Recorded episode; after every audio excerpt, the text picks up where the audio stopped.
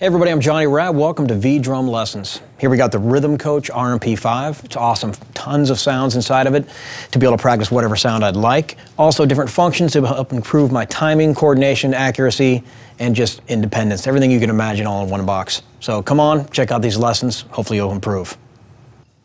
In this lesson, we're going to use a single stroke roll, but as 16th notes. And I want to explore the different accents that happen within a bar of 4-4.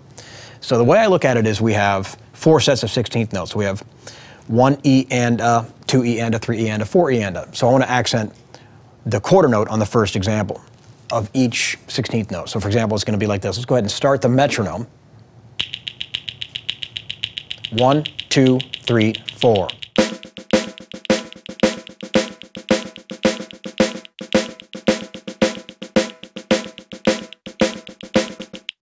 So now let's go ahead and do the second 16th of every beat. So one E and a, two E and a, three E and a, four E and a. All right, and you notice too on the RMP-5 that we have it in time check mode, which allows me to tell if I'm right on the beat, ahead of the beat, or behind the beat again.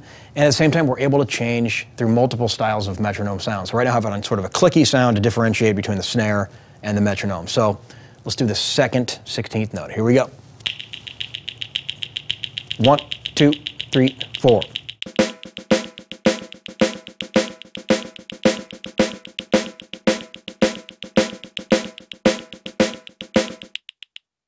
All right, now let's go ahead and move forward and do the and, which is pretty cool one. And this also makes a great train beat, by the way, in Nashville. So this is a good exercise for that. So let's go ahead and hear what that would sound like. One, two, three, four.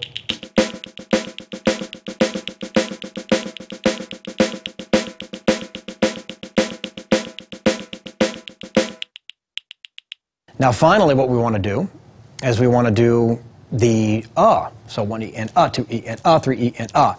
Now the E's and uhs are always tough because to me they aren't the strong notes of the measure. We, they're the E's and the offbeats, all right, of the 16th family. So this is going to be pretty fun. Let's try the uh. Here we go. One, two, three, four.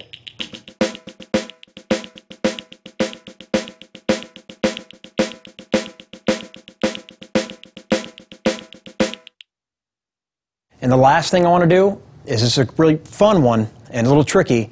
We're going to do an exercise where we hit the downbeat on beat one, beat two, we hit the E of two, beat three, we hit the and of three, and beat four, we hit the uh of four. So it's going up the ladder. One E and a, two E and a, three E and a, four E and uh. So it's all of the ones we just practiced, but only now built up in succession in one measure. So here we go. One, two, three, four.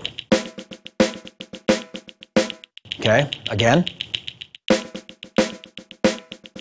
Now let's put them together.